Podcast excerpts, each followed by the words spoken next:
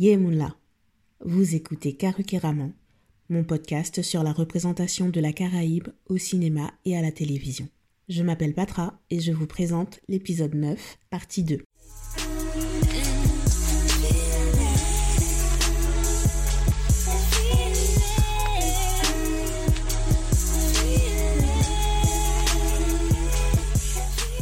J'espère que vous allez bien depuis la dernière fois, ou en tout cas aussi bien que ce soit possible en cette période de confinement et de crise sanitaire. Aujourd'hui, nous parlons du carnaval avec le film Aftermath. C'est un court métrage de Trinidad and Tobago réalisé par Karen Martinez en 2013. Il est disponible sur la plateforme de streaming Studio Anansi et il a été sélectionné à plusieurs reprises dans des festivals de films et il a même remporté la récompense du meilleur court-métrage au festival du film de Trinidad and Tobago en 2013. De quoi parle Aftermath?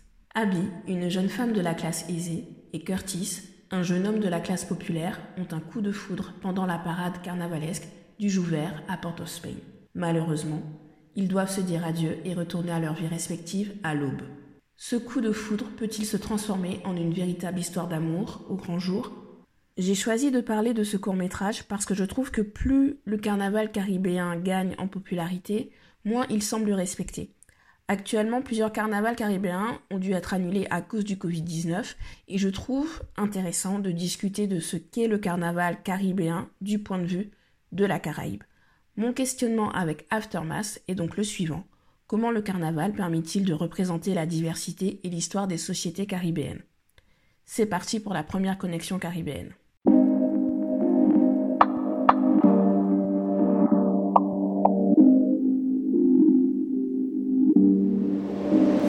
Dans les connexions caribéennes, j'analyse en quoi le film me fait m'interroger sur mon identité de femme noire, de femme afro-caribéenne, de femme guadeloupéenne et française.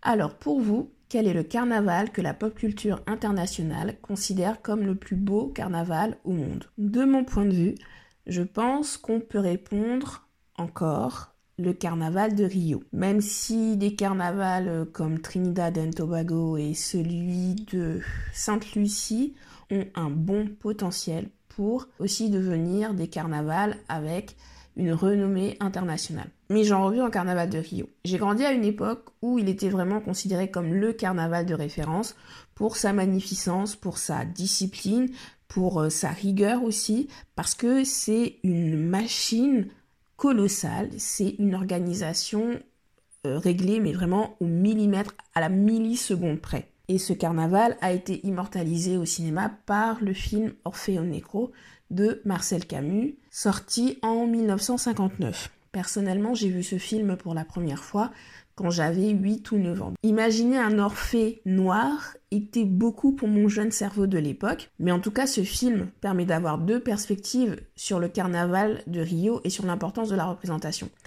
Tout d'abord, ce film localise bien le carnaval, il le place bien à Rio, donc ça veut dire qu'il montre en quoi il est unique et en quoi il est porteur d'une culture. Et ensuite, la seconde perspective est qu'il montre un carnaval porteur d'une empreinte sociale, parce que l'intrigue se passe dans les favelas. Et donc ça veut dire qu'on est dans, les, dans la partie la plus défavorisée de la population brésilienne. Au cours de la seconde moitié du XXe siècle, ce carnaval de Rio a acquis un prestige indéniable. Ce n'est pas encore le cas du carnaval caribéen et il y a une tension entre la façon dont la diaspora vit ce carnaval et la façon dont les étrangers voient ce carnaval. Avant de continuer, je vais contextualiser mes propos au cas français de France. Cela fait environ 4 ans que je suis le Black Twitter français et quand je dis Black Twitter, je n'inclus que deux branches, la branche afroféministe et la branche des départements de ce que j'appelle le 97 et euh, donc principalement Guadeloupe et Martinique, mais pour les gros débats, la Guyane et la Réunion apparaissent sur mon fil d'actualité. Hashtag on est ensemble.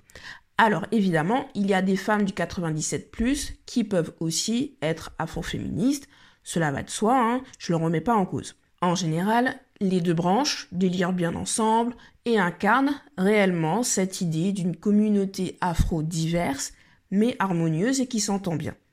Ces deux branches vont monter au front ensemble pour dénoncer des discriminations, des, entre guillemets, dérapages de personnalités publiques. Franchement, il y a de bons délires. Mais tous les trois ou quatre mois, je ne sais pas pourquoi, pendant une dizaine de jours, les deux branches mettent dans mon fil d'actualité, et je vous assure que comme sur Twitter, je, suis très peu de personnes en fait. Donc si ça arrive sur mon fil d'actualité, c'est pour vous dire que tout le monde en parle vraiment à ce moment-là. On met sur mon fil d'actualité euh, un conflit sur la définition de l'identité caribéenne. Le point de départ, 9 fois sur 10, le point de départ c'est les Antillais rejettent leur africanité. Une fois sur 10, ça part d'un tweet du style les Antillais sont des infidèles parce qu'ils sont trop chauds, les Antillaises elles sont trop chaudes. Ça tourne autour de ça. Le moment de l'année qui symbolise le mieux ce débat sur l'africanité et la sexualité des Antillais, c'est le carnaval parce qu'avec la circulation de la diaspora circule aussi la culture. Le carnaval est une tradition dans la Caraïbe, du coup là où la diaspora s'est installée, le carnaval s'est implanté. Le meilleur exemple, je pense, c'est le carnaval de Londres. Sauf que dans la Caraïbe, à défaut d'avoir une explication claire et factuelle sur le pourquoi du comment le carnaval existe, il y a une transmission du respect à avoir envers le carnaval par le simple fait d'habiter sur place et de voir le carnaval année après année, de vivre la préparation, d'organiser sa vie pendant quelques semaines autour de cet événement de la vie collective. À l'étranger, cet élément de transmission, je ne dirais pas qu'il disparaît, mais je dirais qu'il est invisibilisé. Là où des Caribéens et des Caribéennes voient leur carnaval comme un moment de revendication, de protestation, d'affirmation de leur identité, un moment de célébration de leur culture et de leur histoire, ou peut-être tout simplement un moment pour se détendre parce qu'il euh, y a beaucoup de pression tout au long de l'année, le regard extérieur ne voit que de la débauche. Alors je suppose que l'utilisation du terme bacchanal chez les anglophones a contribué à diffuser plus rapidement cette idée que le carnaval caribéen est une invitation à la dépravation la plus totale, mais en fait, j'ai envie de dire que si le carnaval c'était que de la dépravation, dépravation, c'est ça, si c'était que de la débauche, j'ai envie de dire, limite, c'est pas grave. À partir du moment où tout le monde est d'accord sur, sur pourquoi on est là, c'est pas grave. Là où il y a un problème, c'est quand le regard extérieur décide que le carnaval caribéen, par nature, justifie les comportements irrespectueux et violents envers les carnavaliers et surtout les carnavalières. C'est un problème sérieux parce que le carnaval, parfois, c'est le seul moment de l'année où euh, certains Caribéens et Caribéennes peuvent se retrouver avec des gens de leur communauté. Alors, vu la pandémie actuelle, euh, ça sera pas le cas en 2020, mais aller au carnaval avec la peur au ventre de se faire agresser est l'effet opposé de ce que le carnaval est supposé créer. Et un film comme Aftermath est important parce qu'il réussit à mettre en scène la tradition du carnaval caribéen dans sa nature politique et identitaire sans qu'on soit aveuglé par les paillettes et le bling-bling. Chaque carnaval caribéen a ses spécificités en fonction de la culture et de son histoire. La séquence d'ouverture d'Aftermath se passe pendant le défilé du Jouvet. C'est un symbole historique fort. Le Jouvet vient du... Alors, en créole, c'est le jour ouvert, c'est-à-dire le jour ouvert en français, parce que Trinidad a accueilli des colons français pendant la deuxième moitié du XVIIIe siècle et c'est comme ça que la tradition du carnaval s'est installée dans le pays. Le Jouvet est une parade de nuit qui se termine, alors en général elle commence vers 4 heures du matin et elle se termine après l'aube. Le Jouvet marque le lancement des festivités carnavalesques, donc on a le lundi gras, le mardi gras et on termine avec le mercredi décembre. Parce que le carnaval à la base est calé sur le calendrier religieux chrétien. Et donc après le mercredi décembre, on entre dans la période de carême. Avec l'utilisation du jouvet, Karen Martinez localise vraiment bien le carnaval dans la Caraïbe anglophone et valorise une pratique du carnaval à la fois divertissement pour la population locale, mais surtout identitaire. Sur les enjeux culturels que représente le carnaval, je vous invite à lire les articles de Stéphanie Mulot sur le sujet, c'est une sociologue. Je mettrai les liens en barre de description. Elle a écrit sur le carnaval de Guadeloupe, notamment sur le fait qu'il est au cœur de trois tendances. La tendance commerciale, c'est-à-dire le carnaval spectacle, euh, machine économique euh, et euh, pour faire pour faire miroiter l'exotisme des îles aux touristes. Il y a la tendance culturelle, c'est-à-dire un carnaval pour montrer des aspects culturels, des éléments du patrimoine. Et il y a la tendance militante, c'est-à-dire un carnaval pour célébrer les résistances face au système, pour dénoncer les problèmes, pour montrer la force de cohésion autour d'un socle culturel et historique commun. Je pense qu'on peut faire un parallèle avec les enjeux pour un carnaval comme celui de Trinidad. Le Jouvet, ce n'est pas le carnaval à paillettes, ce n'est pas le carnaval euh, spectacle, c'est plutôt un carnaval que je mettrais dans le côté euh, qui est à cheval en fait entre la tendance militante et la tendance culturelle.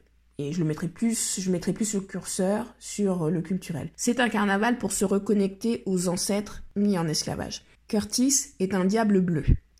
Abby est un diable rouge. Vous pouvez les voir sur euh, le poster. Par un montage où on voit les diables bleus au grand jour, Karen Martinez met bien en lumière cette tradition spécifique trinidadienne du Blue Devil, le diable bleu. Ils ont le corps recouvert de peinture, ils portent des chaînes qui rappellent les chaînes des ancêtres mis en esclavage. Donc c'est pour cette raison que symboliquement, vu que Abby elle est très ambiguë, euh, je pense que c'est une claire de peau qui peut passer pour blanche mais ça aurait été trop compliqué si, en termes de représentation, je pense, de la placer aussi dans le camp des diables bleus. Dans ce même esprit de se couvrir le corps de peinture ou de mélasse pour se reconnecter aux premiers esclaves qui ont fait le carnaval, vous avez euh, l'exemple des Jab Jab à Grenada, qui sont couverts de mélasse et ils défilent aussi pendant le Jouvet. En Guadeloupe et en Martinique, je ne crois pas qu'on ait d'équivalent du Jouvet, c'est-à-dire une parade nocturne où tout le monde se couvre le corps de peinture ou de mélasse. Par contre, nous avons aussi des personnages spécifiques dans ce style-là. Par exemple, en Martinique, ils ont beaucoup le nègre au sirop, qui est couvert de mélasse. En Guadeloupe,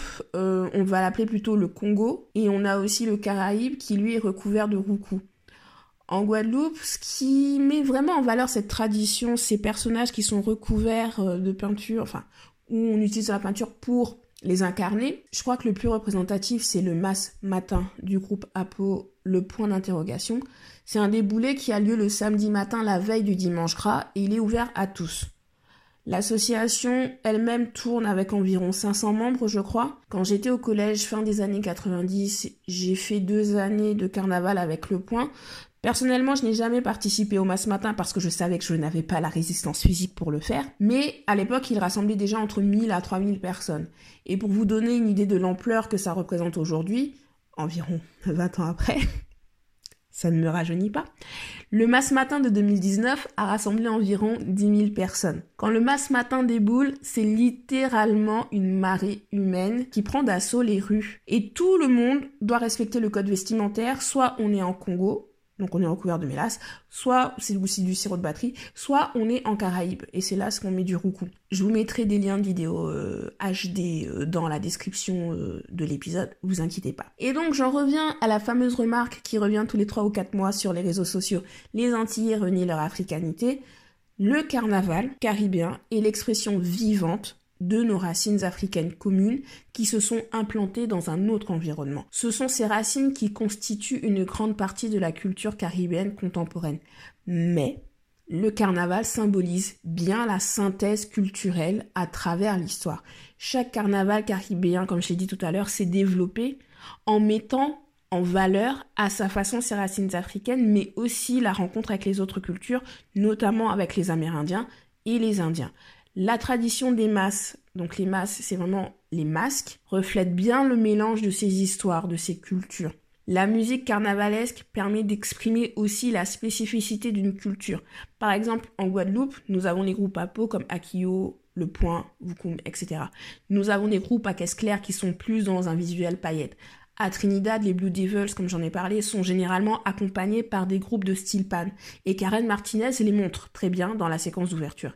Et cette musique qu'elle utilise, le style qui est la musique traditionnelle, se mêle aussi à de la soca. D'ailleurs, je rappelle que la naissance même de la soca, la musique carnavalesque par excellence, s'appuie sur l'histoire de Trinidad même, de Trinidad et Tobago même. Elle s'appuie sur des éléments de la culture africaine, elle s'appuie sur des éléments de la culture indienne, puisque la majorité de la population de Trinidad et Tobago se répartit entre ces deux communautés. Le carnaval caribéen, par essence, c'est la visualisation, la matérialisation de l'histoire de la Caraïbe. Le carnaval, c'est la liberté de l'âme, la liberté de l'esprit et la liberté du corps. Pour les personnes qui défilent dans des groupes à paillettes et qui ont les costumes élaborés flamboyants, il y a, je pense, la pression d'avoir un corps aux mensurations acceptées par la société. Mais c'est un autre sujet à la base des bases des bases, le carnaval, c'est respecter le corps de l'autre. La personne qui touche sans le consentement, ce n'est pas l'esprit du carnaval. Et en général, si ça se produit, il y aura quelqu'un pour faire le rappel à l'ordre. Je dis ça en me basant sur mes expériences personnelles qui datent du début des années 2000. Oui, au tout début du millénaire. Mais dans les groupes officiels, il y a des personnes pour encadrer de toute façon et empêcher que les carnavaliers et les carnavalières se fassent toucher par les gens, par des inconnus au groupe. Dans les défilés de rue, c'est plus compliqué. Et moi, je sais que j'ai eu l'occasion de participer à des défilés, euh, surtout le mercredi décembre, où euh, on a commencé, à cette époque, on a commencé à implanter la tradition de défiler après un char, enfin de suivre un char, comme on le voit pendant le jouvet euh, d'Aftermath. Et en général, pour ce genre de défilé, effectivement, ce sont plus les ados et les jeunes dans la vingtaine, dans la trentaine qui y participent. Quoique, pour, euh, je crois que c'était le tout premier que j'ai dû faire. Il y avait une, petite mamie qui, qui, je me suis retrouvée sur la même ligne qu'elle en fait. Et quand je dis mamie, c'est vraiment, euh, elle avait bien 70 euh, ans la, la petite dame. Hein. Mais elle était là, et elle dansait avec nous sur de la soca. Et ce qui fait que automatiquement, comme on la voyait, on est resté autour d'elle quand je dis on, il y avait d'autres jeunes, je voyais bien qu'ils faisaient attention. S'il y avait un gars qui était en train de sauter un peu trop haut, un peu trop fort et qui risquait de bousculer, et qui risquait de bousculer euh, quelqu'un qui tomberait sur la, sur la petite dame, bah, il y avait toujours quelqu'un pour faire, fais attention. Et en plus, cette petite dame, elle a, je crois qu'elle, a tenu bien 300 mètres avec nous. 300 hein. mètres, ça représente environ 2 heures. 2 heures de piétinement derrière un char à sauter et tout. Hein. Je, je vous raconte pas. Bref mes jeunes années. Mais tout ça pour dire qu'il y a une façon de se comporter quand on est dans un masque. Et quand une fille veut whiner, si un gars veut whiner derrière elle, il doit s'assurer qu'elle est d'accord. Si la fille ne veut pas qu'il whine, il n'a pas à insister. Et si il insiste, à ce moment-là, il y aura, à mon époque en tout cas, il y avait toujours quelqu'un pour signifier au jeune homme d'aller voir ailleurs. Je ne sais pas si cet esprit existe toujours, mais en tout cas, Aftermath le met en scène. Et si les choses ont changé aujourd'hui, ce court métrage prend alors le statut de capsule temporelle et témoignage d'une époque précise. Le carnaval, c'est pour être soi-même, sans restriction, et c'est accepter l'autre sans lui poser de conditions. C'est accepter l'autre comme lui veut se montrer à nous. Et Aftermath joue sur ce paradoxe. Sur le fait d'être soi-même en étant grimé, de se sentir complètement libre en cachant son identité, il le fait d'endosser un masque au grand jour à cause de la société. Et ce sera ça ma seconde connexion caribéenne. Et nous en parlerons la prochaine fois. Merci d'avoir écouté cet épisode. Le résumé sera disponible dès lundi sur carucaraman.com. Abonnez-vous sur les réseaux sociaux carucaraman sur Twitter, Instagram et Facebook. Likez, partagez, donnez-moi les 5 étoiles sur Apple Podcast pour que le podcast ait plus de visibilité. On se retrouve la semaine prochaine. D'ici là, prenez soin de vous. Si possible, restez chez vous. Ciao mes